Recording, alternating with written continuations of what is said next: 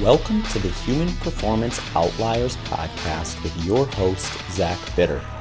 At Human Performance Outliers podcast, we dive into a wide range of topics, including health, fitness, and training strategies, to name a few. If you enjoy the show and wish to support, please visit patreon.com forward slash HPO podcast. If you do not use Patreon or wish to make a one time donation, please visit the show PayPal page at paypal.com me forward slash HPO pod. Links to both of those can be found in the show notes. Also, consider subscribing to us on your favorite podcast listening platform and on our video version of the show hosted on YouTube. For updates and notifications, please visit my social media channels at Zach Bitter on Instagram, at ZBitter on Twitter, and at Zach.bitter on Facebook. If you wish to sponsor the show or have any other questions or feedback, please reach out to me at hpopodcast at gmail.com. All right, folks, welcome back to another episode of HPO uh, podcast. This episode has been one I've been kind of anticipating for a bit here, and I'm excited about it. Uh, I've got uh, Pete Kostelnick coming on the show here today, and he is the man when it comes to multi-day long haul whether it be supported or unsupported efforts.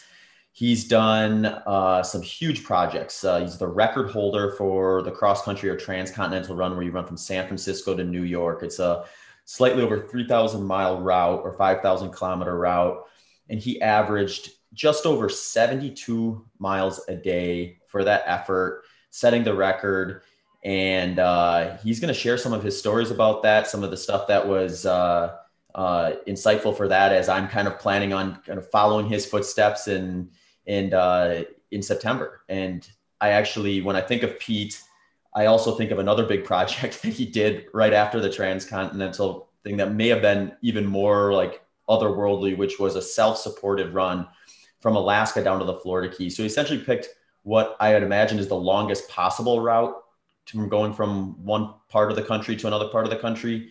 He pushed a stroller, and Pete, you can correct me if I'm wrong, but I believe you averaged over 50 miles a day for that project. Yeah, yeah, about yeah, 55 or so. It's mind-boggling. You know, one thing I've been getting interested in the last couple months as I kind of prepare for my own uh, cross-country project is just kind of looking into some of these guys and gals who've done these big uh, multi-day doesn't give it justice. It's like multi-week. and you know, I, I, was talking to you probably know Ray Zahab. Uh, he did the mm-hmm. Sahara round. They ran about 100 kilometers a day through that through that effort.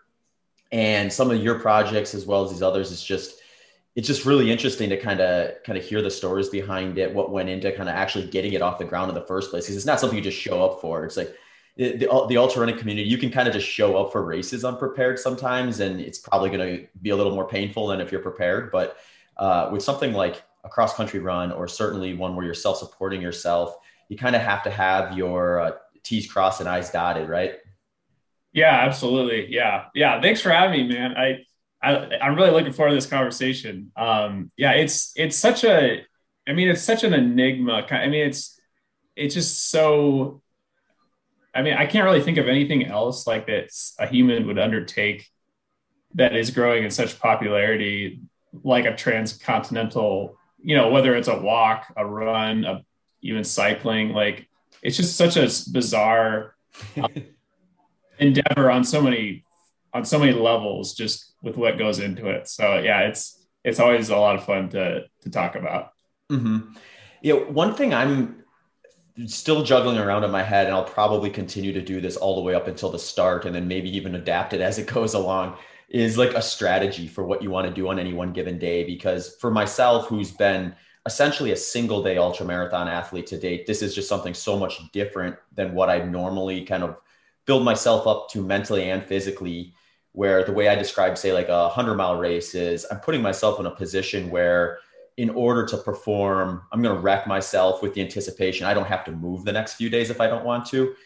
Whereas for something like a cross country run or trans transcontinental run, you're running, you know, for you anyway, 72 plus miles per day. And then, uh, but you're doing it with the, with the mindset that not only do you have to get up and do it the next day again, but then the day after that, the day after that, day after that. how does that kind of frame your strategy or do you even have a strategy or are you just kind of listening to your body the whole time and, and just kind of responding to what it gives you yeah you know it's it's really scary because like you know i i would get done for the day um and and it was funny especially like once i was used to the way i felt at the end of the day like so like you know getting done with 70 you know 2 miles or however far it is and then sitting down in an rv for dinner and then getting up uh you know half an hour later and you can barely walk. Like you're just, you're just like i like you know i'll try to do it tomorrow but i don't know if it's going to happen or not. Like and it's just it's such a weird feeling because you, you're just like i couldn't I mean, you, you feel basically the way you feel after, um, or at least for me, like after doing a hundred mile race, where you're just like, well, I'm not going back out there to like do more miles. So like, I'm, I'm just going to put my feet up for a number of days, but you got to go back out in like eight hours to do it again. um, so yeah, it was, it was just a, really weird. It was like be, trying to become comfortable with that feeling every day. And it, I think it took me, you know, two to three weeks of knowing that how you feel to start the next day. Is it going to be how you feel two miles down the road um, once your legs are, are loosened back up? So you know the, the first couple weeks it was just kind of a i don't even know what i'm doing type of thing. Like there was so much going on that i was just like i think that there was so much adrenaline. Like there was just there wasn't like any routine. It was just like like go go go mode. But then once i was you know a couple weeks in i think like in, into utah uh, about you know like a third of the way in i started to feel like okay like this is like the daily routine. Wake up 10 minutes earlier every day to account for all the time zone changes all these types of things. It's like it was just it was such like a it was so streamlined once i was a couple weeks in mentally and uh, physically. But yeah it just it takes a long time to to get comfortable with yeah, the, the, I mean, the human body is amazing like that. One thing you, you actually touched on kind of one of the questions I wanted to ask you because I've been speaking with some guys who've done some of these bigger efforts like six day events or like Vol State's another one that is kind of a similar type of uh, structure where the thing they always have been told telling me that's been fairly consistent is that like really your body does kind of adapt. So like the worst time is actually for the six day folks, they always have told me like the second day is the worst because they have like this situation where obviously they did enough the day before to be pretty wrecked, even if they're conservative. Uh, and then they have to get up and do it again, and they're staring down five more days, and they have to do that first day where they're running on just really sore, tight, tired legs, and then by like maybe the third or fourth day, they've more or less kind of normalized it to a degree. Uh, it, did that kind of happen? It sounds like you're kind of saying that it maybe took a little longer for something like what you're doing. But you're two, three weeks in, your body more or less started to normalize what you were doing, and uh, I'm sure it was still incredibly difficult. But uh, did you feel like your body was almost recovering on the fly, or speeding up its recovery process to the point where it became naturalized, and you were just like, all right, now it's just rinse and repeat, rinse and repeat? Yep, yep, absolutely. Yeah, and, and I think it took me a little longer to get there than I had hoped um, because I I went out too hard the first few days, um, and I actually I had a day where you know I took a I took a day off on day seven, um, which was not an easy decision.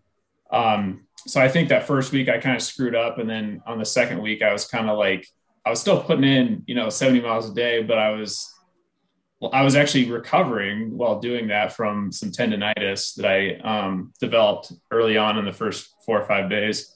Um, so yeah, I could definitely like had that tendonitis not happened, I might have settled in a little bit um, earlier mentally and physically. But um, yeah, it's just it's it's crazy because it's like you know towards the end in Pennsylvania, I remember my feet, like the bones in my feet from all the steps were just destroyed. Like they just felt destroyed and bruised.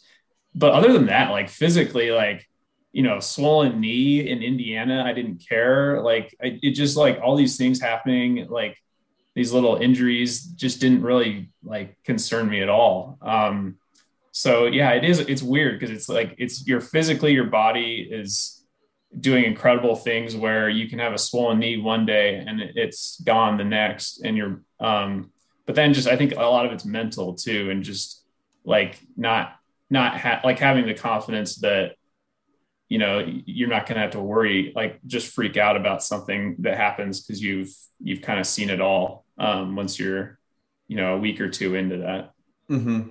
yeah it seems almost as if like it's not a question of whether something is going to like flare up on you like a, a minor running related injury but when and then how are you going to able how are you going to be able to manage that so it's it's it's I, I kind of think 100 milers have a little bit of that too, where something's going to happen you didn't expect, and you have to be ready to respond to it. And the people who are the most successful, at least the most consistent, are able to uh, see those happening as they're happening, make the adjustments, not overthink it, and kind of move on, and then you know, carry on. Like really quick decision making, but uh, like good decision making too. And for something like a, a cross country run, I would imagine it's just like one after the other, one after the other, rather than maybe just feeling like a couple might pop up. Yeah. Yeah. And, and the good thing is like, you know, for like a hundred miler, you know, at the, at the very, you know, the, the people that are winning them, you can't afford to like have more than a bad mile or 2 mm-hmm. um, but then like in the transcon, it's like you could, I mean, if you want to walk the next 10 miles because you're upset about something or like something went wrong, you can. And so I mean, that's that's the thing that I enjoyed was that you do have a, a lot of uh, flexibility to maybe not screw up like an entire day or two, but like if you want to, if something goes wrong, like we, our car got totaled. Um, it, the the crew car got smashed in in Indiana, and it was funny because I looked back on my Strava and I, I actually only lost 30 minutes because of it. I mean, that's how good my crew was. They they took care of the car wreck with I mean, there, but it's like, you know, something like that could happen and you're, you know, you're not really going to lose, um, you're not going to lose your, your uh, progress. So yeah, I think that's the one good thing about it. I mean, it's just, for me, I, am really good about not worrying about, you know, what's way ahead. Like uh, I'm not worried about having 2000 miles to go. I'm really just kind of in the mile in the moment. So that was why, you know, I think that's why things of that format work well for me because um, you know I, I, can I have a little bit of flexibility uh, within the day to to mess something up and and recover from it and not you know to get discouraged by you know a bad day or two. Yeah, that's really interesting. I think the logistics side of this project is something that I think people may be watching, or at least when I was following yours, I probably took for granted is there's a lot of things that can go wrong that are independent of you actually moving forward. Like you're essentially you're hauling an RV or a small house along the way. Uh, and it sounds like you had a chase car or something as well. Uh, does uh, how much planning did you do for that to kind of get ready for that? Like, how did you go? What was the process of like, okay, we need to get an RV that we can have for the entirety of this project. The project could take, I mean, you were probably, I'm just guessing here, estimating between like five and eight weeks potentially and uh, yeah, like how did you kind of begin that process? Yeah, you know, I was I was really lucky looking back on it because you know I had no idea what I was doing. Um, I mean, I like as far as like an RV, I I was just like I, I remember messaging like friends that I went to high school with that I knew had an RV and just like a piece of junk that like, hey, can I borrow this from you? Like kind of because I didn't I didn't really know if I'd have any sponsorship or anything for it. And so I mean, I was just kind of going about it just and, and I didn't do my planning until like a few months out. Um and I got but I just got really lucky because I think I socialized it enough with um friends that um like Charlie Engle for example, who you know ran across the Sahara. Mm-hmm. He hooked me up with a couple guys that have crewed for him a lot and, and, stuff like that. And so like that was like having that foundation of like someone. It almost felt like Charlie wanted me to go for this record more than I did because like he was so helpful and um and then uh one of the most important people, if not the most important, is uh, a lady that I met out at Badwater that year. You know, less than two months before I um, attempted it. Uh, she agreed. She she was actually a massage therapist, and I uh, reached out to her for a massage before uh, the race. And during the massage, she, she, I told her about running across the U.S. And by the you know 20 minutes later, I had her signed up to uh, join for the entire run and and then she ended up doing like four different jobs. Like she was driving the RV. She got us the RV from a friend. She cooked amazing meals and she gave me massages. And that was just like a chance encounter, um, you know, two months before it started. So um, I was so lucky because like I, I would, it, it probably would have been a disaster had I just gone about it like on a shoestring budget with, you know, people coming on and off to crew and not having, you know, a, a team that could get in a good routine um, for the whole duration.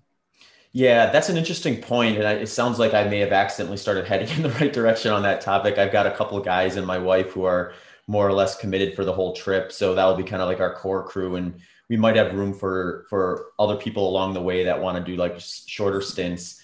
Um, but but yeah, it seems like the two big hurdles are one like your RV Two is like like who the heck is going to have a month and a half to two months of time that they can give up or i mean i guess you could pay someone to crew you as well uh, if you have a budget that's big enough for something like that but uh, so you you you borrowed an rv how did you manage that logistically? Was it was that person based in like the bay area and then you had to take it back or how did you guys get the rv where it needed to be to the end and then back to where it belonged?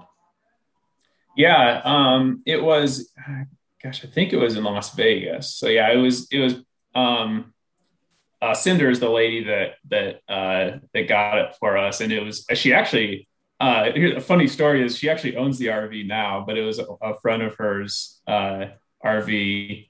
And so yeah, we it was it, it kind of worked out well where um, you know, it was already not too far from San Francisco. Um, and then Cinder, bless her heart, drove it all the way back out west after the uh, after the run was complete, and she made a little bit of a road trip out of it. So, yeah, I was it was just a lucky uh, chance encounter. Yeah, it seems like with something like this, there there's so many variables that are there. Some of them you know, some of them there's just no way you're gonna know ahead of time. That uh, you can definitely overthink this and just work yourself up into a frenzy, lose sleep over it, and probably just sabotage yourself by you know, kind of overthinking things. But you also have to have like a few kind of core foundational things in place that you can rely on. It sounds like you're saying like you know, having reliable vehicles, having a consistent, reliable crew that can kind of almost predict what you're going to be like or what you're going to go through as it's happening and responding to are two big ones that you want to make sure are kind of checked off before you you take on something like this. Yeah, absolutely. And and you know, for for crew, it's it's you have to be able to trust them. And they have to be people that you know care.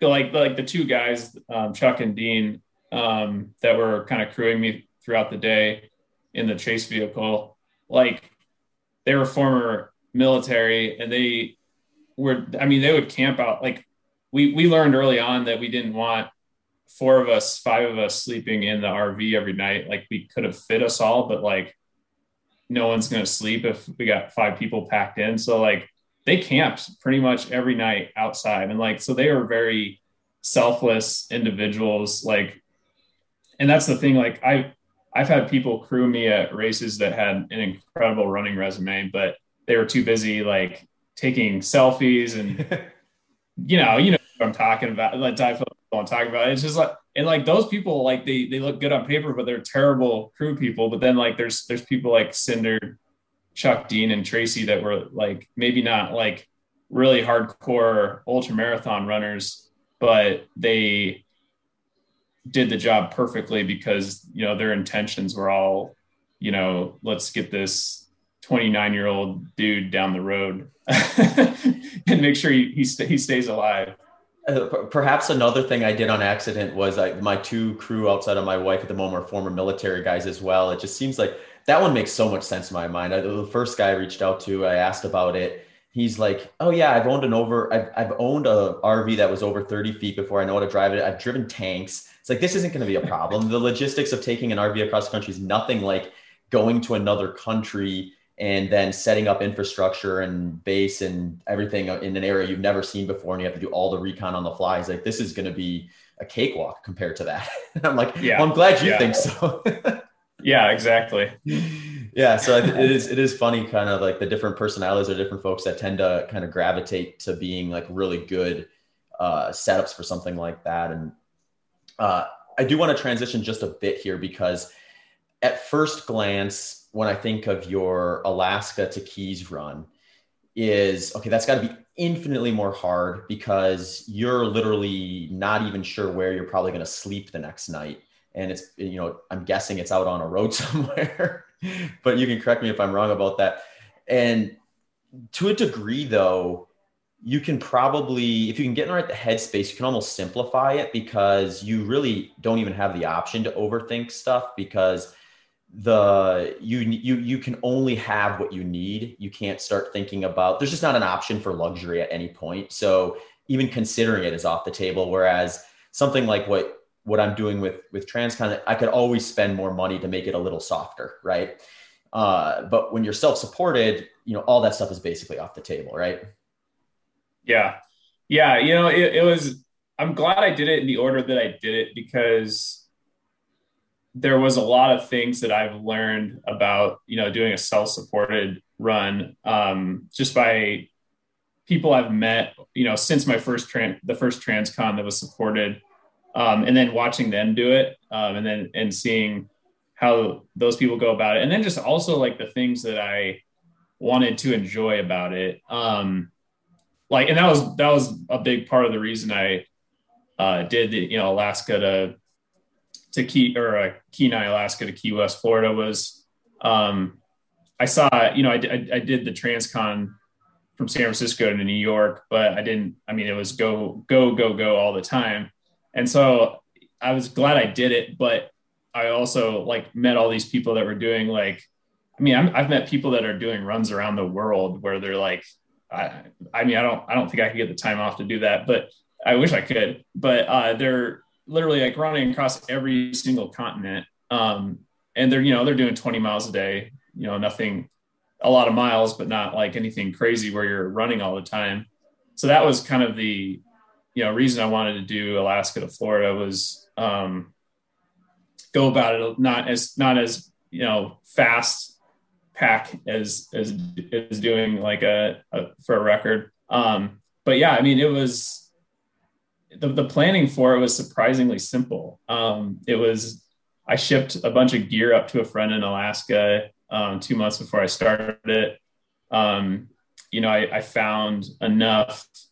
The, the, good thing about the Alaska Highway is, you know, you you might go 100 or more miles without services, but all the services are are right there on the the road, so you're not like, you know, getting on horse a bunch to go, you know, stay at a motel. So I I actually did I only had to camp like maybe four or five times all the way from Alaska to Florida, um, just getting lucky and also doing some ridiculously long stretches. And then like, so like, it was kind of cool because it, to me, it kind of felt like I'm not a video gamer, but like it was like a video game, like unlocking the stages. And like each day was a stage, like, all right, now we're going to run, you know, 80 miles to Watson Lake, uh, Yukon territory. And then tomorrow is a nice easy day, 15 miles, because there's like, you know, another motel just down the road. Um, so that was what I, that was like the fun thing there is like, I, I planned it out like a year in advance just with Google maps and like finding places to, to sleep along the way. And then I didn't even, I hardly looked at it at all for like a year, but I printed it out on this laminate and, um, each, each day was planned out already from Alaska to Florida. And, um, surprisingly, I, I, stuck exactly to the plan um, the whole way. And it was just like, oh yeah, I remember planning this a year ago. I'm going to stay at this crappy motel and and like, and it was just like, you know, you, you put it on paper a year a year in advance, and then you know when you actually come, like you actually are like meeting people that own these places, and they're really nice, and like a story there's a story with every place that, that i stayed it was just uh, it was just a really cool experience i just uploaded 26 unique training plans to my website they range from 12 week base building plans all the way up to advanced 100 mile training plans if you're looking for a bit more guidance with your training please consider checking out my offerings at zachbitter.com. That's Z A C H B I T T E R.com. Once on the site, click the link on the top titled Training Plans and see if anything fits your needs. I'm also looking to continue to add to this catalog, so do not hesitate to reach out with any suggestions. Thanks, everyone. Mm-hmm. Yeah, the, the Google Maps thing is a is a lifesaver for this sort of stuff. I think it, one thing. So my my original attempt was going to be last year, and then I postponed it with all the COVID stuff, which is kind of ironic because I think the end of last year would have probably actually been the best time to do it when I, once all was said and done and we learned what we learned about everything. But uh, you know, such is life, I guess. But before that, I had started planning some of the early stage stuff, and I went on your Strava and I just pulled all the GPX files that you had uploaded off of uh, from your Transcon thing and started piecing together a map. And yeah, it's like you can find all sorts of stuff like where are the gas stations, where are the grocery stores, where are the hotels, and you can map those things out on there and have a little bit of a of an itinerary or some options available that that help out a little bit on on the day of type of stuff. So with with Transcon, were you staying in hotels at all along the way, or were you just basically now let's just stick to the to the RV and camping, or? Yeah, you know, I stayed uh, for that. I stayed in the RV every single night, so yeah, it worked out well. Um, we got so lucky a few times, like with like there were a few stretches like Yosemite, um, and then maybe a couple other parks where like you're not allowed to just park on the side of the road, but we like made it to like a campground one night where we park the RV, and then like I think Fort Collins, we got out of this national park or a park just like right at like 73 miles for the day. It was like the end of this really long stretch where we couldn't park. So yeah, it was great. Like we never had to like drive anywhere. I just we just parked the RV at a certain spot, 70 to 75 miles for the day. Um, and then I just got in and uh, showered, ate, went to bed and then did it all over again in the morning. So um, yeah, it was it was we were really lucky.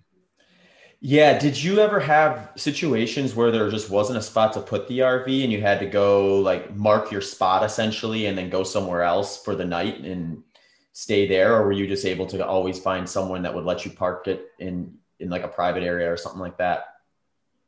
Yeah, we were really lucky. Um, we we always had um, we always got a, approval. You know, I think you know, and for most of the stretch um, from like Nevada all the way, I mean, through Pennsylvania, um, it was just you know like a ranch owner and like, or or just like an intersection, like a gravel road or something, and you know maybe we parked like a quarter mile down, you know, at this intersection with this less busy highway um, type of thing. But yeah, I mean, surprisingly, we got really lucky um, with like the people that were willing to let us like just park in their.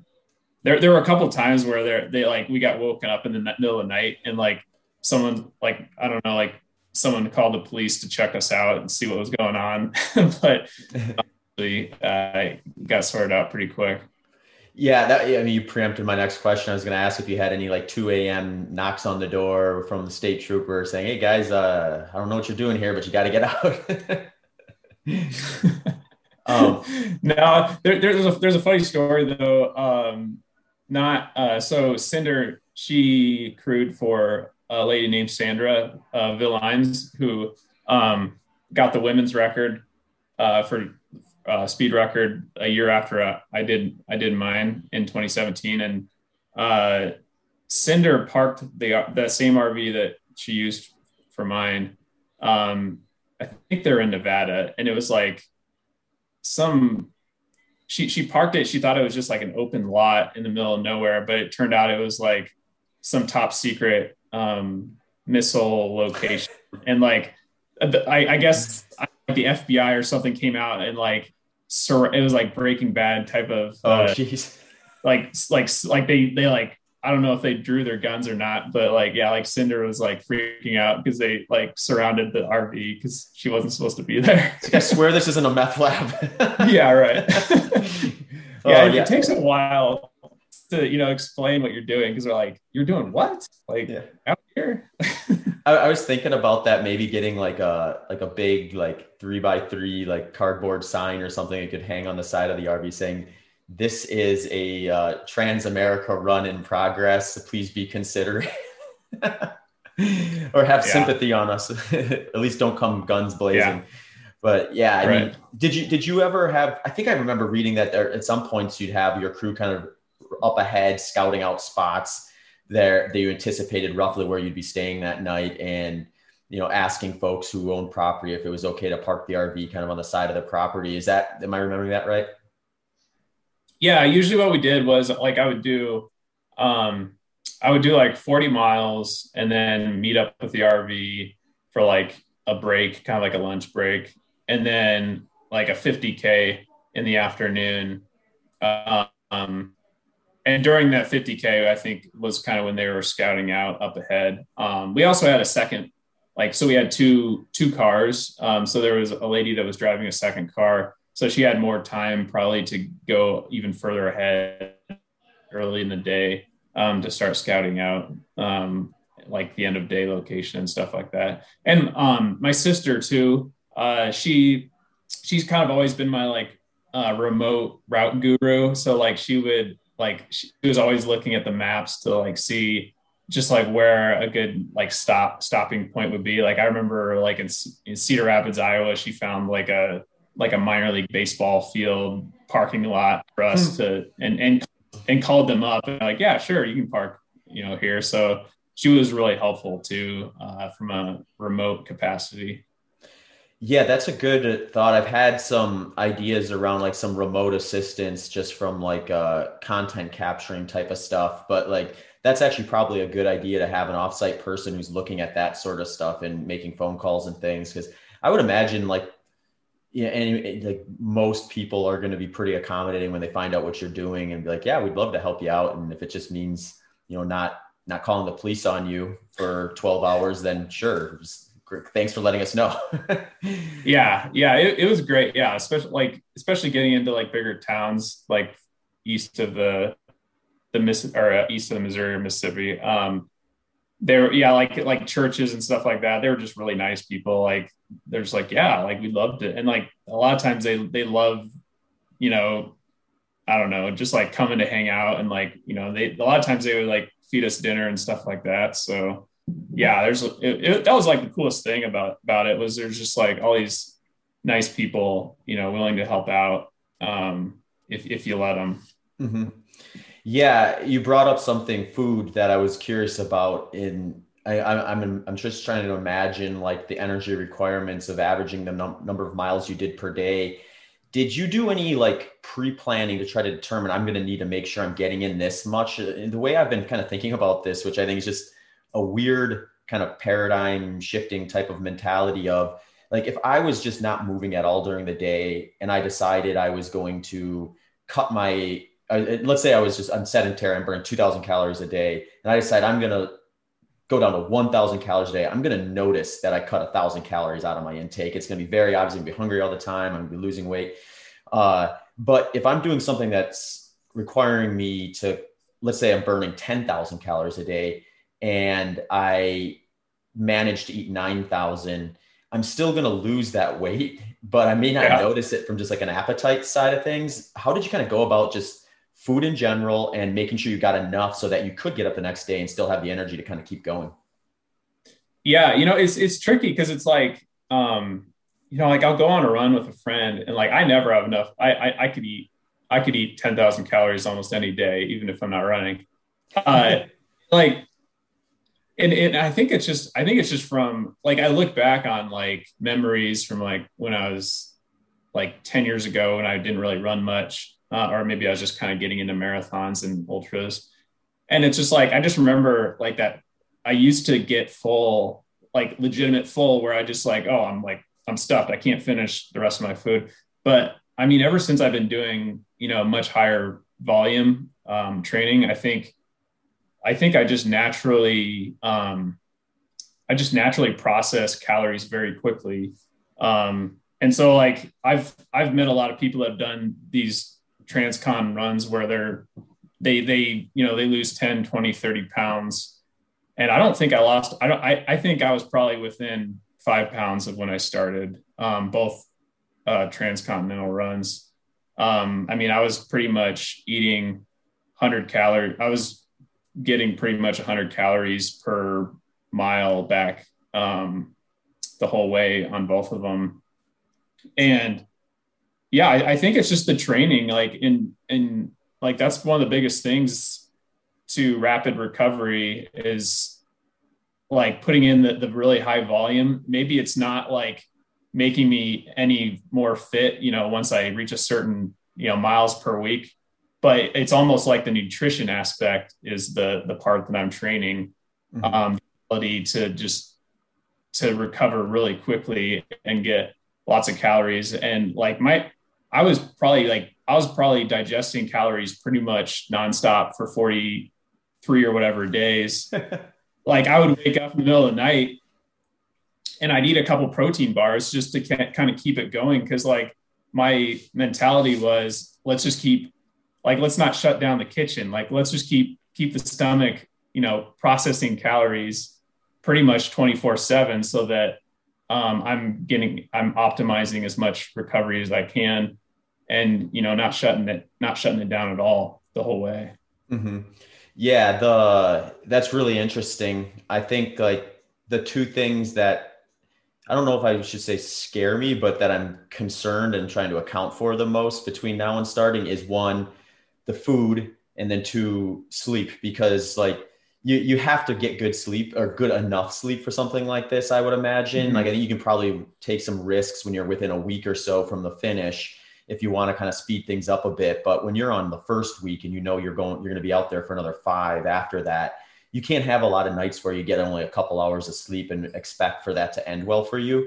So were you doing anything to like make sure you're getting good sleep or have you just been a really good sleeper traditionally? Did you prepare anything ahead of time to kind of be able to have an idea of what it was going to be like to sleep in an RV for that long? Yeah, no, I, I am um, on the RV. Just to touch on that quickly, I, I did, I did sleep in the RV probably like three or four nights before we started. So that was kind of that was kind of nice to kind of get used to you know that routine of of like just the bed the you know the the windows and everything and like optimize it as much as possible before we started. Um i'm a terrible sleeper. And that's like that like i've done two i've, I've attempted two six day races which i mean they're just kind of like you know they're just kind of like any other fixed time race where the objective is you know to run as many miles as you can um, in six days. You know sleep whenever you want. If you want to sleep eight hours a night you can. If you want to sleep one hour you can but like i i really struggle to sleep it takes what i've noticed is it, it's it's really hard for me like i have to like sit and let my blood pressure and heart rate just completely normalize before i can get to sleep so um when I was doing the transcon specifically, I, I would, you know, get done for the day. I would like within five minutes of finishing for the day, I would shower and, and have dinner. But I usually made that like, I, I, I didn't like go straight to bed ever um, from running just because I knew I'm not going to fall asleep for an hour or two anyways. Um, so that was, so, so, so we would do like, we would be strategic and like do planning for the next day um, while I was like trying to cool, cool down um, in the RV. Um, but yeah, the sleep piece, you know, I, I survived a couple days where um, I can't remember, it was like a mountain lion or something It was like, like making noises outside the RV one night. and we, and um, in, in uh, right by the Utah Colorado uh, border dinosaur uh, national park. And um, anyway, like there were a couple days where I was like, I'm so screwed. Like I, I'm half asleep. I have to go run in like half an hour. Like I got two hours of probably legitimate sleep. Um, and I actually had okay days then, but yeah, like you can't really afford, um, you can't really afford to have two bad nights of sleep in a row. Um, so for me, like we had a lady that she had like a, like I, I have that app. It's like, I think it's called the, the Calm app. And sometimes like I'll listen to music and stuff on there today. Um, and so back then, uh, Tracy, one of the ladies on the support team, she had like something kind of like that that she would put on Bluetooth speakers for me to listen to to to get to sleep. Um, so that that helped. Um, but yeah, I didn't really like if I had. I like to take this stuff called Performance tea um, that has like a it's like a CBD tea. Um, and I, I, didn't use it use CBD back then, but I would definitely um, today uh, if I was doing something like that. Yeah, there's probably some like sleep hygiene protocols that would maybe be useful with uh, you know like some sort of like a tea or like a, an herbal type of thing that'll kind of calm you or get or speed up that process between finishing and cooling down and, and feeling tired enough to fall asleep. And uh, this is probably a good spot for this question because it, I think it maybe fits in with what we've been talking about. And one of my strategies I've been playing around with was rather than saying, okay, I'm going out here to chase X number of miles, or I'm going to make sure I'm trying to stay on Pete's tracks as much as possible, is just hold myself accountable to say like a 12 to 14 hour per day window where this is where I have this is the time I have to move, and it can be a combination of running, walking, uh, but at that at that window, at the end of the high end of that window, is where I cut it off, regardless, just so I know I have at least ten hours between the finish and the start of the next day, so that I can have a couple hours to eat, clean up, fall asleep, and then you know hopefully get you know somewhere in the neighborhood of eight hours if possible. Maybe that's a pipe dream. But is that did you have a similar strategy to that, or were you more just like, oh, let's take this one day at a time? If I feel really good this day, I'm going to push a little further and maybe you know take a couple hours on the back end of the day and kind of strike while irons hot. And if tomorrow we suffer a little bit because of it, then it's okay because I banked a little bit of time. Or what was your strategy like for that? Yeah, yeah. I mean, I, I to to going out, I didn't know what I was doing. I, I mean, I was like, I I I started on my birthday, so the first day I was like, you know, it'd be cool if I ran three times my age, so 86. like I I was just being an idiot, and so yeah, like I and I I didn't start until 8 a.m. the first day, which you know doesn't sound late, but like my goal was also to move back the clock, so like start at 8 a.m. the first day, start at 7 a.m. the next day, and then 6 a.m. But it that never that I was struggling, and I was get I wasn't getting done until you know 10 11 at night on some of those first few days. So yeah i mean it, that was that about a week in i realized like okay we need we need more structure um, after i took that day off. And so that was like that was like the thing like you need to get done by dinner time. And, and like I, I i began liking you know starting at three or four in the morning um because mentally getting through like a marathon before the sun comes up was like just really refreshing and rewarding. Um, and and it, it, it calmed me down too to realize like, you know, if, if you do have a bad day, you can be out here till, you know, after six o'clock, maybe once or twice a week. But um, that that never really ended up being the case anyway. Mm-hmm. That's interesting. I think like the other kind of side piece to that that's a little bit of an uncontrollable and part of the reason why I think these type of things are done during the timeline that you did. I think you started in early September is you gotta have to make it over the Sierras before winter sets in. You don't want to go through the Midwest during the summer or the heat of the summer anyway, but you got to get to the East Coast before winter sets in too. So there is kind of this like this little bit of a tight timeline where it's optimal. It, did you have any weather issues along the way, or did you get pretty lucky on that front? Yeah, I um I had I was pretty lucky. I had I mean when we were in Pennsylvania, it was probably the worst because it was like flooding and like raining nonstop for several days. But um, we did get snow in Utah on Fairview Pass. Um, but I mean, that was like, it was like it snowed kind of to end the day. And then it was like the first few miles the next day before I got, you know, off down off the pass. You know, there might have been like four or five inches of snow to trudge through. But um, yeah, I was pretty lucky. Now, Sandra, who she actually started about the same exact day I did, but a year later, um, she got she got a ton of snow in Colorado, um, where to the point where we knew the storm was coming. So she decided to go, or I basically from from Missouri made the decision for her that she had to go up and over uh, the pass right before you get to Steamboat Springs, or maybe it's after Steamboat Springs. But anyways, because the storm there was a storm coming. So if she waited another day and didn't do it that night, um, she probably would have been stuck crew wise um, for a day or two. So yeah, I, I, mean, I would say your odds are really good that you won't have anything like that happen. Um, but yeah, it's just it's so weird because like there were days, there was a day even in Iowa, you know, late October where it was it just felt like it was like 90 degrees. So you just never know mm-hmm. uh, you're gonna get. The, the Midwest weather is always a bit of a coin flip. I think, like I always think uh, the Mad City 100K when I was living in Wisconsin, you'd have a year where it was like freezing and then a year where it hits 80 degrees and it just don't know for sure until you get within like a week or so of the event. So mm-hmm. that's definitely something I've thought about too. Is just you know what what what needs two things I guess with that. One is weather management, uh, and second is just terrain variance. So like you know you and I are probably at least by the ultra running community considered more flat runners for the most part, yeah. timed event type guys. So like you know when you have the transcon, you you're you're doing everything at some point. So you're going over the Sierras, which is going to be a lot different than you know passing through the Midwest. Uh, you mentioned that you got a little dinged up with some tendonitis in that first week. Do you think that was because of uh, kind of the the elevation variance, kind of going over the Sierras, or was that more to do with just kind of being a little bit of? You mentioned like being maybe a little too aggressive in the beginning. That could have fed into that a bit too. Yeah, it was definitely um, it was definitely the Yosemite day. Um, all the climbing in Yosemite National Park.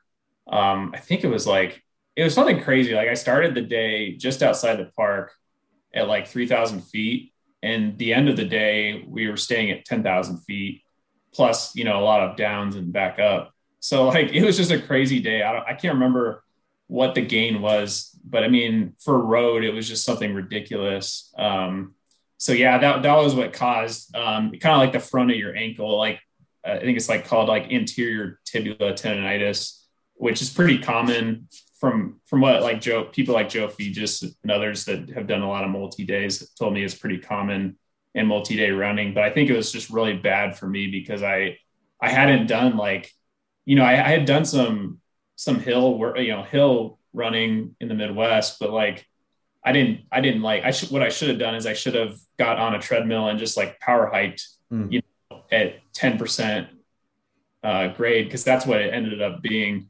um, was all the like power walking up up all those inclines in Yosemite that that did me in eventually. Mm-hmm.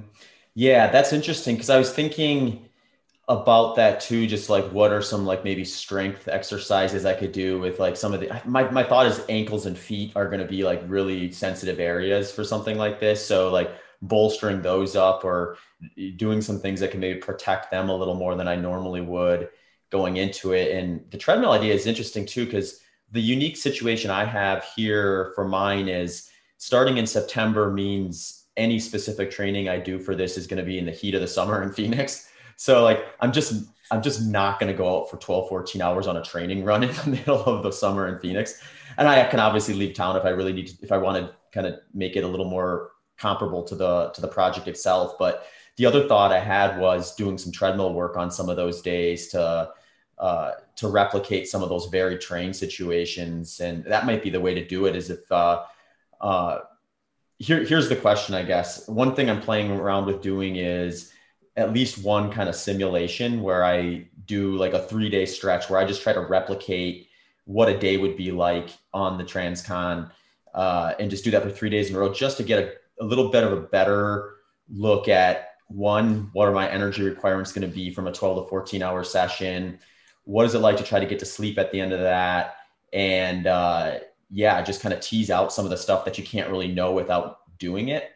Uh, i so question one of that is do you think that's a good strategy? And question two is uh, should i use one of those days just to basically do some climbing and descent yeah yeah no i think that's perfect. Um, yeah because because then because because that's the thing like you don't really know how it's going to go until either you, you do it and screw up or or you do something in, advance. So um yeah I, I, would definitely do something like that. Like for, for me i was lucky because i i i did some i mean I, I did like back to back like i think i don't know if i did like 70 mile back to back to back but i did like you know 60 mile back to back and then i had done like a like a week long kind of like fkt type run a couple of years in advance. So that kind of also gave me some confidence going in. Um, but yeah, yeah, I think that's perfect, perfect uh, mentality. Hey folks, I want to make a quick shout out to some of my personal athlete sponsors and offer all of you some discount options if you think my gear is also right for you. My shoe of choice, Altra Footwear, is offering listeners 15% off. They make a foot shaped, balanced, cushioned shoe that fits like a glove. S Fuels is offering 5% off, and they are my go to low carb workout and lifestyle product of choice. Egg Weights is offering 15% off their running form, strength work, and recovery products. Finally, Purpose Performance Wear is offering 10% off my favorite workout apparel, including my own signature series. So head over to zachbitter.com forward slash my gear or the profile link on my social media channels to check out these discounts and more. All right, folks, now back to the show. Mm-hmm. Yeah, because one of the biggest differences I kind of see just in my my general training program and what I kind of see you doing on Strava is, I mean, you're just like there's high mileage runners, which I would consider myself, and then there's kind of freakishly high mileage runners, which I put you into. I, I actually remember uh, a few years back. I think it's probably right before the Transcon. You had started using Strava, and it was just like 200 plus mile week after 200 plus mile week. So you may actually have a little bit more of a just a, a lifelong adaptation for the types of rigor that's going to take for a project like Transcon versus my slightly maybe more periodized schedule where I'm not probably doing as much, well, I'm definitely not doing as much volume as you, uh, but I'm introducing some what would be considered non-specific race day intensity type workouts a little more often. Uh, mm-hmm. Yeah, and my kind of thought with that is like I think I'm gonna I'm gonna kind of treat the first half of the year like a normal racing season and go through those periodized paces because I just feel like when I do that I'm my body's the strongest, but then dip my toe into those waters just enough leading into transcon so I know what I'm getting into and so I'm like at least semi adapting to the the physical demands of the exact mechanics and intensity that I'll be be using on on event or project I should say project timeline because it's not a day, it's not a week, it's more than a month. yeah, I think that's that's good because yeah, what I've noticed is like if I try like in 2017, I kind of did this where like if I tried doing like 200 mile weeks for more than you know a couple months at a time, like it just becomes overkill and because because yeah like it, it, it's sustainable in some ways but in other ways it's not sustainable to to train that that crazy for that long. So yeah, I think doing like a race, you know, a race season and then really getting into the more specific stuff, you know, for a couple of months, two to three months is is perfect.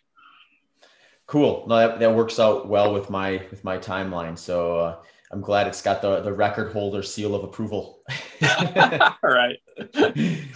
uh, let's see. Uh, I know there, there's uh, essentially an endless number of questions I could ask you about about this particular project. I think it would be fun to kind of have you back on as we get closer to the project and uh, run through some of the things that I've done and see what your thoughts are about them and if there's any feedback and things like that. Uh, but uh, is there anything that what are I guess maybe here's a good question. Do you, what were a couple things that kind of popped up along the way that you were like, oh, if I had known that ahead of time, I would have done this differently? Yeah, that's a good question. Um, I, I mean, for for me, like later in the run, uh, for the, that transcon from San Francisco to New York, I, I mean, I, I, I think it's just like trying to get into a routine as quickly as possible, like in every aspect, like in like the time you're waking up, you know, like the time you're getting done each day. Um, uh, also like one thing I did was like I, I, I mean, it was basically like I was doing like set around 72 plus or minus a couple miles every single day. So like, um, what I did was like I just tried to find games like numbers games to like not make it not seem as crazy. So like 72 is divided. You can divide 72 by four. It's 18. I, I don't really play golf, but like I treated I treated the day as like a round of golf in, in a way, like four miles is one hole, like four shots. So it was like 72 shots, you know, for the for the whole day. And so like, you know, like I was I was always like, all right, I'm on the front nine, you know, I'm gonna get through 10 holes before lunch and then go do eight after lunch type of thing. So like just things like that. Like I think like yeah, it makes it kind of it, it kind of takes, you know, something really cool like a transcontinental run and turns it into like something really nerdy and dumb like you're just like trying to get through the day but mm. i think i think it was like just like when i really needed like a boost like that was kind of what i i i fell back on was just like the math and like just take just taking stock of like you know treating each day like it's just you know like groundhog day like same thing over and over again mm-hmm. yeah it's it's interesting that you say that because that's kind of been my mentality with just training and racing in general the last couple of years now where the I feel like when I do my best in terms of executing training programs and then executing a race itself, it's when I'm able to really compartmentalize different things. And one thing that I try not to take for granted that I did earlier in my career is what very simple, almost like comically lame type of like mind games and things will actually motivate you when you're out there doing that. So like you know things like oh if i run two more two more miles i get that bottle of water it sounds like how motivating could that be but when you're out there and you're trying to keep your mind from focusing on the end of a race when you're too early into it to be thinking about the very end it distracts you from kind of overwhelming yourself or that anxiety provoking thought of trying to wrap your head around the entirety of the project or the race and i think that works really well on race day i think it feeds into training too where you know sometimes i find myself and others, they get excited about an event that's maybe four months down the road. And they're like, okay, I'm going to do this, this, and this to get ready for it. And they're always thinking of that end reward, the race itself. And that kind of nuance and excitement wanes somewhere around like week four or five. So you have to have little wins along the way too, where like, oh yeah, I'm gonna just I, am looking forward to doing this workout on the plan because it's gonna tell me this about my fitness or this about where I should what I should do next. And finding those little motivators or those it's like an Easter egg hunt almost where finding that that next little egg uh, before you get the the full basket is is always worth kind of keeping in mind when you're, playing all the mind games that that occur with something like what you've done. Yeah, yeah, absolutely. You know, like one thing I always think of is like I remember I always used to do these like five mile when I lived in Nebraska. We we do these like winter no frills five miles where you run two and a half miles out and two and a half miles back. And they're just like weekend time trials every weekend. And like that, that that's, that's one of the things like I, I use like, like things like that. Like when I have five miles left, you know, out of 70 miles, like remember that one time you ran, you know, a five mile time trial, you know, you were running five minute miles, like you were done in like less time than an episode of a show. And like, so like using like mind games from like when you're you know, obviously you're not going to cover five miles after you've already done 60 some at a five minute pace, but just like remembering like, man, five miles is not far at all. Like when you think of it, like in terms of running a much faster pace, like in other types of events. And, and so that's another thing that I would use is like, you know, think of it as if like you were 100% fresh and thinking about the distance you have left for the day. And like, it's really not that far. Like you, you get up to do 20 miles in the morning, a lot of mornings, and you got 20 miles left for the day. That's not that far. mm-hmm.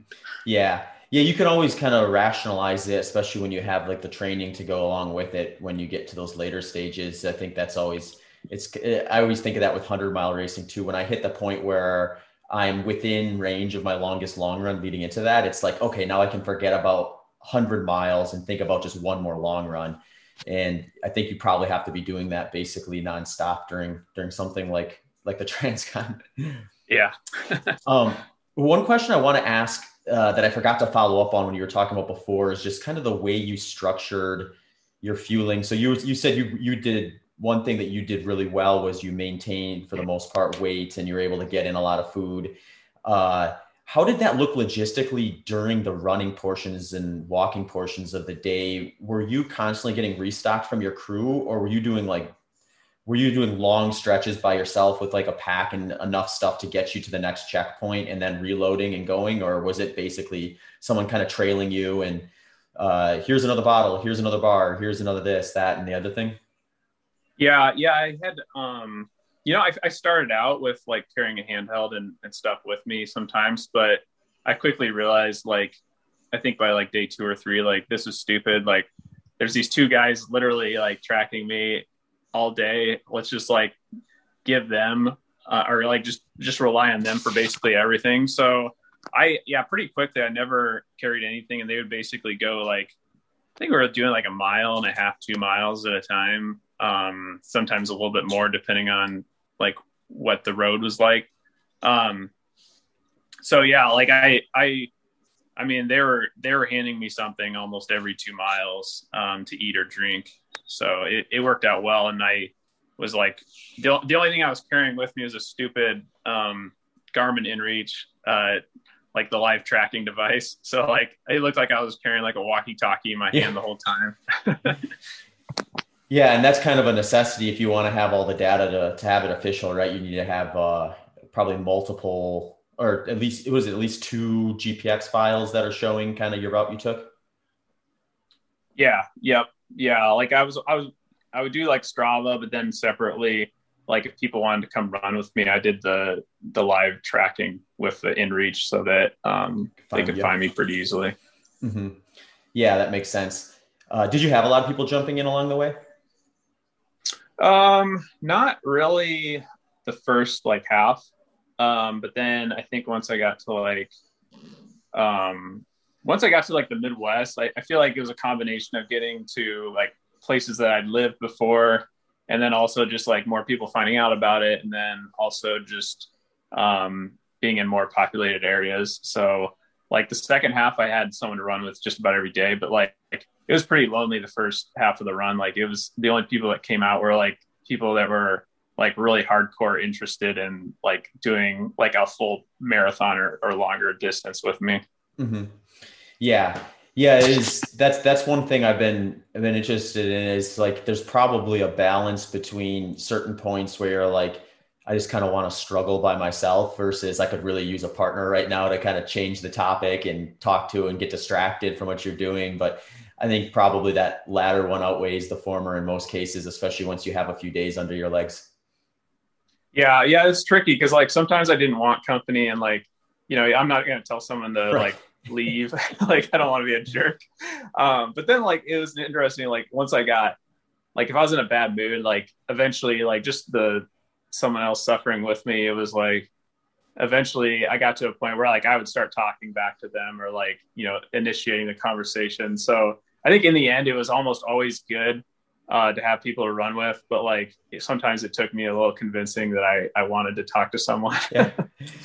yeah, I could imagine like the emotions are somewhat unpredictable when, when you're putting yourself through that sort of stuff. But a lot of people probably jumping in are fairly aware that that's a possibility that if you're in a rough spot that they may just be kind of like a, a calming presence versus a, you know, a sounding board for you to be talking to a lot of, with a lot of stuff. But, um, interesting. I think one other thing I wanted to ask you about, and I'm actually just ignorant to whether this is acceptable or not for like for a documented attempt is poles. Did you use poles? And if not, why? And if so, is that something that's like with the transcontinental community they're like frowned upon or accepting of? Um, you know, I didn't use poles. I think I just didn't really think about it. Um, but like I mean, Marshall Ulrich when he he went for um, his attempt in 2008, I feel like I remember seeing him wear using them. So I don't think anyone would have an issue with someone using poles. Mm-hmm. I was just thinking, like, I thought about it as we were talking about your, your the tendonitis in the front of your ankle. I was wondering if some of those uphill sections, if you could disperse some of that impact off to your upper body, you could maybe alleviate a little bit of that, or in a, a less than ideal situation, you have that flare up, having a set of poles to maybe, if you want to try to at least move slow that following day or that first day back, uh, using something like that just to take a little bit of the pressure off that area. But um, it's probably like anything. If you don't practice with them at all or use them at all, it's maybe not a good idea, and you end up with tendonitis in your shoulder instead. yeah, yeah, that was probably yeah. Like I, I don't have much upper body strength, so I I was just like, yeah, I'll just let the legs do it, and if if something bad happens, it happens. Yeah. Well, I mean, it sounds like you had a pretty good balance of just you know a body of work behind you where you had the physical and mental capabilities of doing something like this. You had enough of the things accounted for that you weren't going to end up super high and dry somewhere in the Midwest. Uh, but you also were open enough to just like not overthinking things, letting things kind of happen as they do and respond to them and not letting that be like a, a, big point of anxiety and stress for you, which I think is, is probably why you're able to do what you do for a big, for a big part of it. Yeah. Yeah, definitely. Yeah. I mean, I think, yeah, I, I think, I think it's just, I mean, confidence is such a big thing and, and not, and, and just knowing your body and not, not, you know, putting yourself in a situation which I kind of did early on, but then, you know, learning your lesson and, and I think it, it was kind of good that I had that, you know, that, that injury early on because it, it taught me like, I never really overextended myself from there on out. And it, you know, I've, I've seen people get cute and like they, you know, they try to like, you know, cut back on sleep here and there towards the end of something like that. But I mean, I was pretty all the way through. I was pretty consistent and not, trying to get ahead, ahead of myself, which I think was a good lesson I learned early on. yeah, you probably learned it in the right spot. At least you didn't have like a bunch of other things going wrong in the same time that that could have really derailed things. Um, uh, say kind of same topic, but slightly different. One thing I'm somewhat concerned about, or I just know I need to have a process for, is foot care. Were you doing anything specific to take care of your feet? Because I'm just thinking like if you get a blister like on the ball of your foot or your heel or something like that, like there's things you can do, but it's just one more big kind of hurdle to get over. Did you have blister issues? If so, what did you do to manage it? And if not, what did you do or think you did to kind of keep that from happening? Yeah, I had um, I had one blister. It was kind of a freak one because I usually don't get um, blisters very often, but um, I had one that like was just nagging that like never went away really. It was just kind of we managed it. Um, I think it started because I was too stubborn to take a rock out of my shoe, honestly. um, and it like thankfully uh, Dean, he's a he's like a, a EMT paramedic dude. Like he's got like a million different like certifications, but uh, he was one of the two crew guys, and so like he was he loved like like he almost like I feel like he almost wanted me to have stuff like that happen so that he could like just show his like skills and everything. So like I mean he he put like this fancy like band-aid around it and like every day he was like checking on it and stuff like that. Um cleaning it every day and, and things like that to make sure like I didn't get I don't know like any weird infections. But um yeah I didn't I didn't I don't didn't really have like a, a like a normal like self care routine. I mean, like you know, Squirrel's Nut Butter. Like I put that pretty much on it, any yeah. square inch of, of skin. So, um, but other than that, like you know, it was, um, yeah, I, am I'm, I'm really lucky with with blisters and that type of stuff. Mm-hmm. Yeah, yeah. The, I've used Squirrel's Nut Butter for for a while too, and that stuff. I'm always surprised at how long that stuff actually stays. Like when I first, I, I when I first started using it, my thought was like, oh, this will be great for like you know, the first couple hours and then it'll wear off or it'll rub off and then it won't be effective I'll have to reapply. But I don't think I've ever actually reapplied it during a race because it just never has been an issue to need to.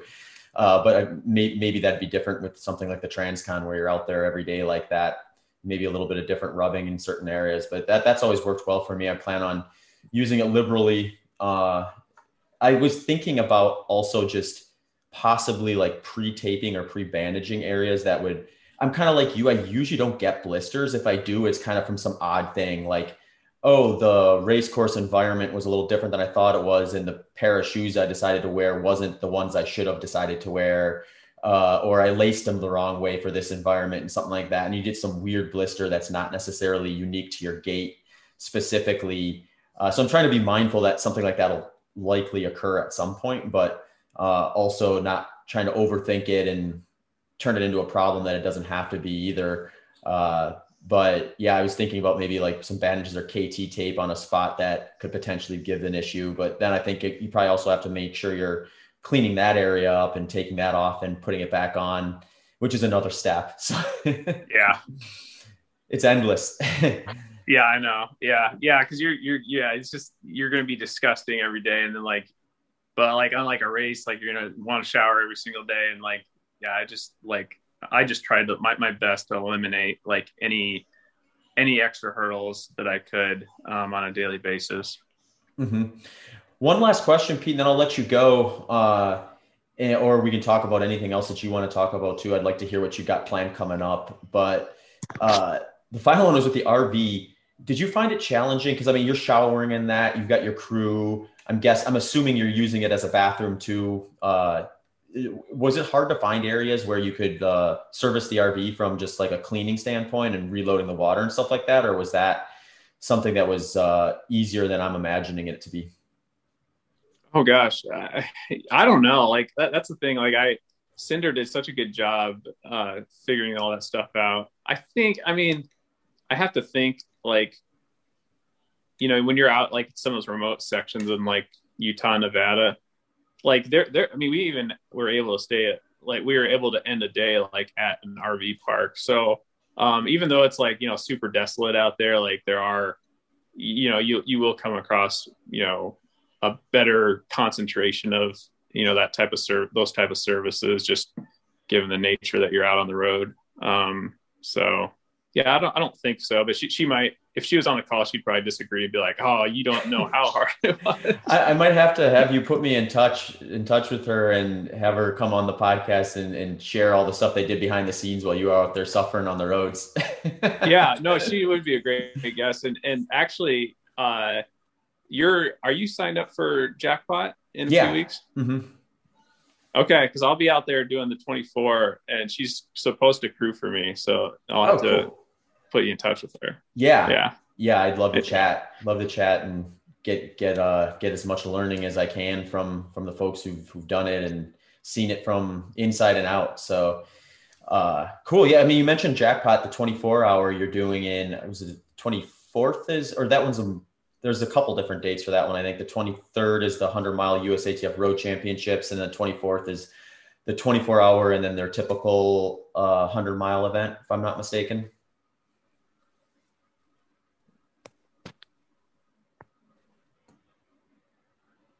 Oh, sorry. Can you repeat that? oh yeah, sorry. Uh, did for for jackpot? Uh, so you're doing the 24 hour there. You're doing that one on the 24th. Uh-huh. Yep, yep yeah, twenty that yeah Saturday the twenty fourth. Nice. Are you? Is that a target race for you, or are you using it as kind of a, a tune up for something um, down the road? You know, I'm I'm signed up for 24 in the dome, and I think that'll be like a bigger goal. Um, this one, I think, just I just want to have like you know something kind of like the I the you know 100 miler I did a week like this last week was just kind of like a stair step, um, you know, type of race. Like not not not like any PR type of distance, but just uh, you know, get out there, have fun, get some sun, get that tan, so I don't get burnt in any of the other races. yeah, I, I think that's a good. We have a similar setup. I'm thinking of maybe doing. I'll probably do 12 hours at the dome again, like I did in 2019. But yeah, definitely check that one out. It's in terms of the timed events I've done it's like I mean, timed events and these track events are typically all about as much control as you can get. That one takes mm-hmm. it to a whole nother level where it's you know 60 degrees the entire time because it's on that speed skating rink facility.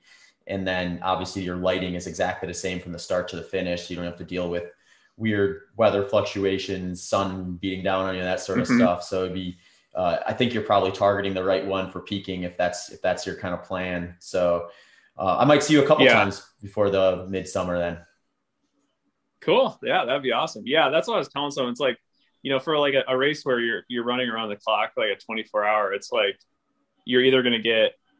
I mean, there's hardly any races where it's like you're not you're going to be in some cases over 80 degrees, which is not definitely not optimal, or like under 40 degrees, you know, which is not optimal either. So like, yeah, having something where it's consistent the whole way, I think would be incredible. So I'm I'm really looking forward to to doing that one.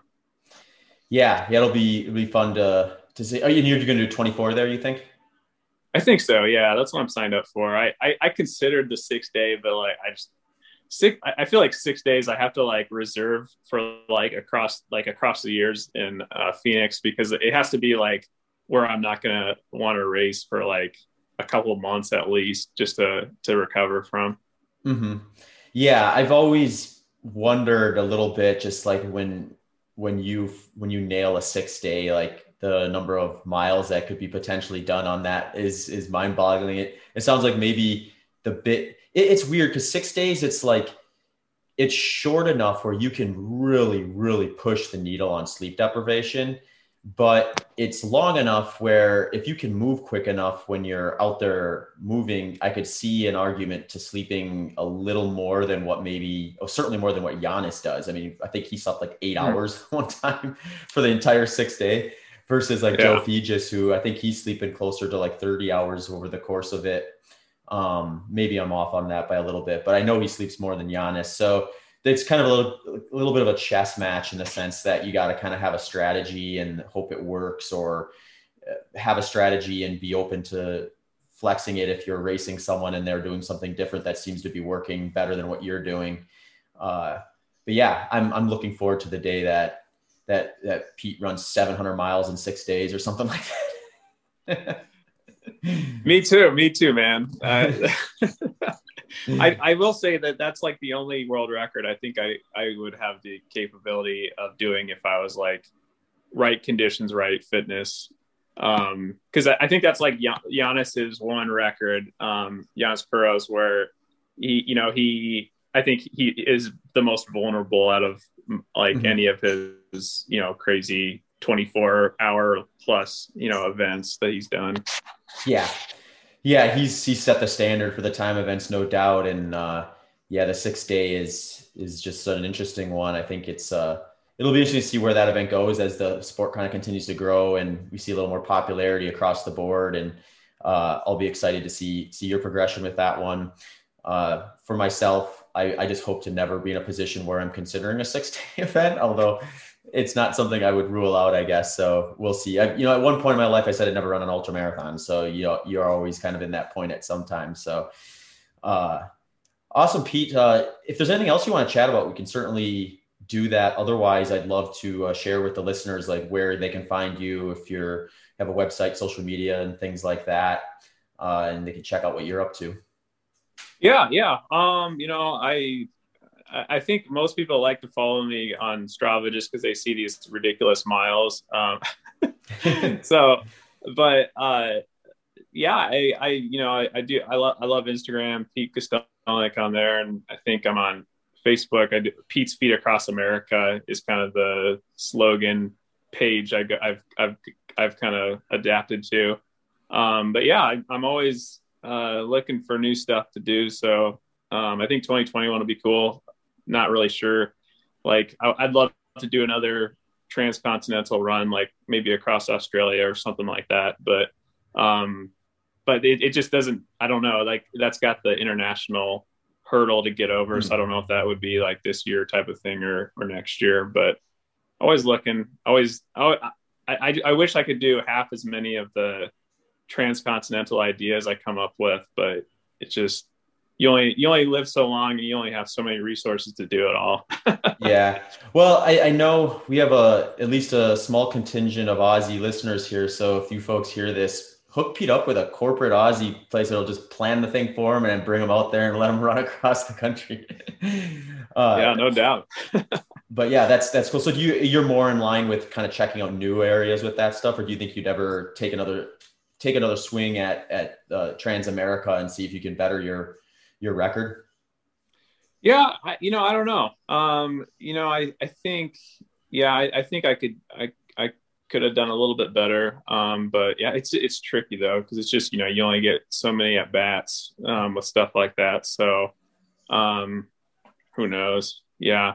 it's like, do you want to spend it on a, uh, with the opportunity to potentially improve your previous mark, or do you want to spend that time going across a different country or a different mm-hmm. project altogether. And yeah, like you said, I mean, yeah. it, I feel like when uh, when I first got into ultra marathons in 2010, it was like right as the sport was kind of starting to uptick, and every year since, it's like the list of things you want to do grows at a faster rate than things you check off the list from the year before. So it becomes less and less desirable to repeat events. But uh, yeah. That may just be our real reality at, at, at this point in time. So it's, it's a good problem to have. So uh, I'm not complaining, but it is an interesting kind of time to be an ultra marathoner. Absolutely. Yeah. I mean, it's just there, it's endless uh, possibilities. Um, especially, yeah, especially once you get into them, like, you know, you get hooked on, you know, doing a race every year or things like that. And then you just feel like everything just fills up and like just naturally fills up. Like, I feel like I've, I'm always like trying to take stuff off my plate that I have planned rather than than add it just because I I think I overdo it uh, sometimes. yeah, well, I mean, most people would definitely think you overdo it, Pete. But it's good to hear it from you. Uh, well, yeah, thanks a bunch for taking some time, Pete. I, would love to have you back on down the road and uh, and kind of share stories and chat about stuff like this. Uh, but thanks for thanks for taking some time out of your day, and I'll make sure to link in the show notes for folks who want to check out what Pete's up to, whether on Strava, on Pete's Feet on Facebook, or on Instagram. Uh, I'll put those links in the show notes. But thanks again. Cool. Thanks for having me, Zach. Yeah, I'd love to be back anytime and talk, having more discussions. All righty. take care. All right. Thank you for listening to this episode of the Human Performance Outliers podcast. If you enjoyed the show, please consider checking out my website at zachbitter.com or my social media channels at zachbitter on Instagram, at zbitter on Twitter, and at zach.bitter on Facebook.